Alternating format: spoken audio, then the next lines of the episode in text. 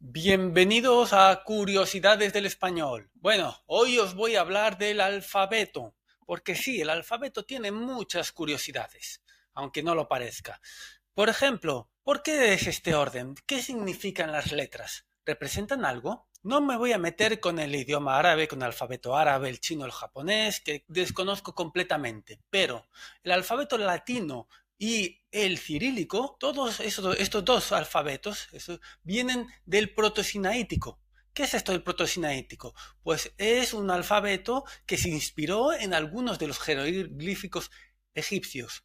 Y, el protosinaítico, de que, bueno, si os fijáis, la palabra viene del Sinaí, de la península del Sinaí. ¿Por qué es ahí donde se origina? Cogieron en la península de Sinaí, había un pueblo que se llamaban los semitas, que vivió bajo dominio egipcio alrededor del siglo XVIII al XVI antes de Cristo y que utilizaron algunos de sus eh, jeroglíficos para inspirarse en la creación de las letras.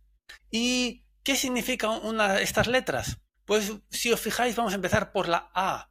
Si la giráis un poco, si la giráis como 90 grados, os veréis que puede ser, con mucha imaginación, se asemeja a un dibujo de una vaca. Es la idea de una... viene de un jeroglífico, de un dibujo de una vaca, de la cabeza de una vaca, no de la vaca completa, de la cabeza de una vaca. Otro ejemplo, la N, la letra N, viene de un dibujo de una serpiente. No la S, sino la N, es la que viene el dibujo de una, de una serpiente. La S viene de un dibujo extraño que no sé cómo describir. Pero otras curiosidades, otras letras que son curiosas, por ejemplo la O. ¿De qué, ¿De qué viene la O? Pues la O viene de un dibujo de un ojo. Y la letra M también viene de un dibujo que se ve bastante bien, viene de un mar picado. Imaginar un mar picado, pues eso es como unas olas por encima, una línea recta con unas ondas por encima. Pues de ahí viene la letra M, de ese dibujo. Y la letra E, la letra E, bueno, aquí hay que echarle mucha imaginación porque era un garabato, un moñigote de una persona. O la letra D, que venía de un pez, de un dibujo de un pez. A esos hay que echarles mucha imaginación. Otra cosa curiosa es la letra Z. ¿Por qué es curiosa? Porque al, principio no estaba al final. ¿A qué me refiero con esto? Que al principio no estaba al final. Que al principio, en este alfabeto, en el protosinaítico y en el griego, por ejemplo, la letra Z ocupaba el sexto lugar en el alfabeto. Pero esta letra en el latín fue evolucionando hacia una R y llegó a desaparecer.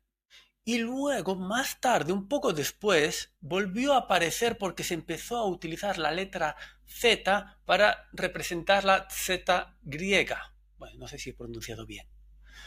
Entonces, pero apareció de nuevo. ¿Y qué pasa? Pues lo mismo que decimos que cuando la gente va a Sevilla pierde su silla, que cuando volvió a aparecer su lugar ya estaba ocupado. Entonces se tuvo que ir al final. Y ahora simplemente una pequeña pausa para recordaros que Senior Lingua es la aplicación con la que podrás practicar idiomas y además ayudar a las personas mayores. Recordar, probar Senior Lingua de vuelta con el alfabeto, con el abecedario. Y os preguntaréis algunos, pues, ¿y la H? ¿Por qué tenemos una H? Bueno, la H por el chocolate, ¿vale? Para cambiarle el sonido de la letra C. Pero también antes tenía una pronunciación, se pronunciaba y se pronunciaba como una H aspirada, como en, en inglés. Pero con el tiempo perdió su sonido. ¿Y por qué perdió su sonido? Porque a partir del siglo XV la pronunciación de esta H inspirada se, empezó a considerar un vulgarismo, algo vulgar. Entonces se dejó de usar. Y, hasta que se dejó de usar del todo. Aunque queda esa remora de la H en chocolate, por ejemplo, la CH. pero ya es otro sonido totalmente distinto. ¿Y qué pasa con la B y con la V? Pues bueno, pues en castellano medieval representaban sonidos distintos pero a partir del siglo XVI ya se pronuncian igual. ¿Y cómo sabemos esto? Pues por las rimas. Porque en los poemas antes no había rimas de palabras con B y con V. Entonces, y luego vemos que a partir de un momento empieza a haber rimas de palabras que la terminación tienen B con palabras que la terminación tienen V. Por ejemplo, Quevedo en su poema A una nariz Dice, érase una nariz superlativa con V, érase una nariz sayón y escriba con B, érase una alquitara pensativa con V, érase un elefante boca arriba con B. ¿Y por qué unas palabras van con B o V? Pues por su origen etimológico. Bueno, ha sido todo por hoy. Con vosotros he estado Alejo Santolino y no olvidéis de suscribiros y darle a like.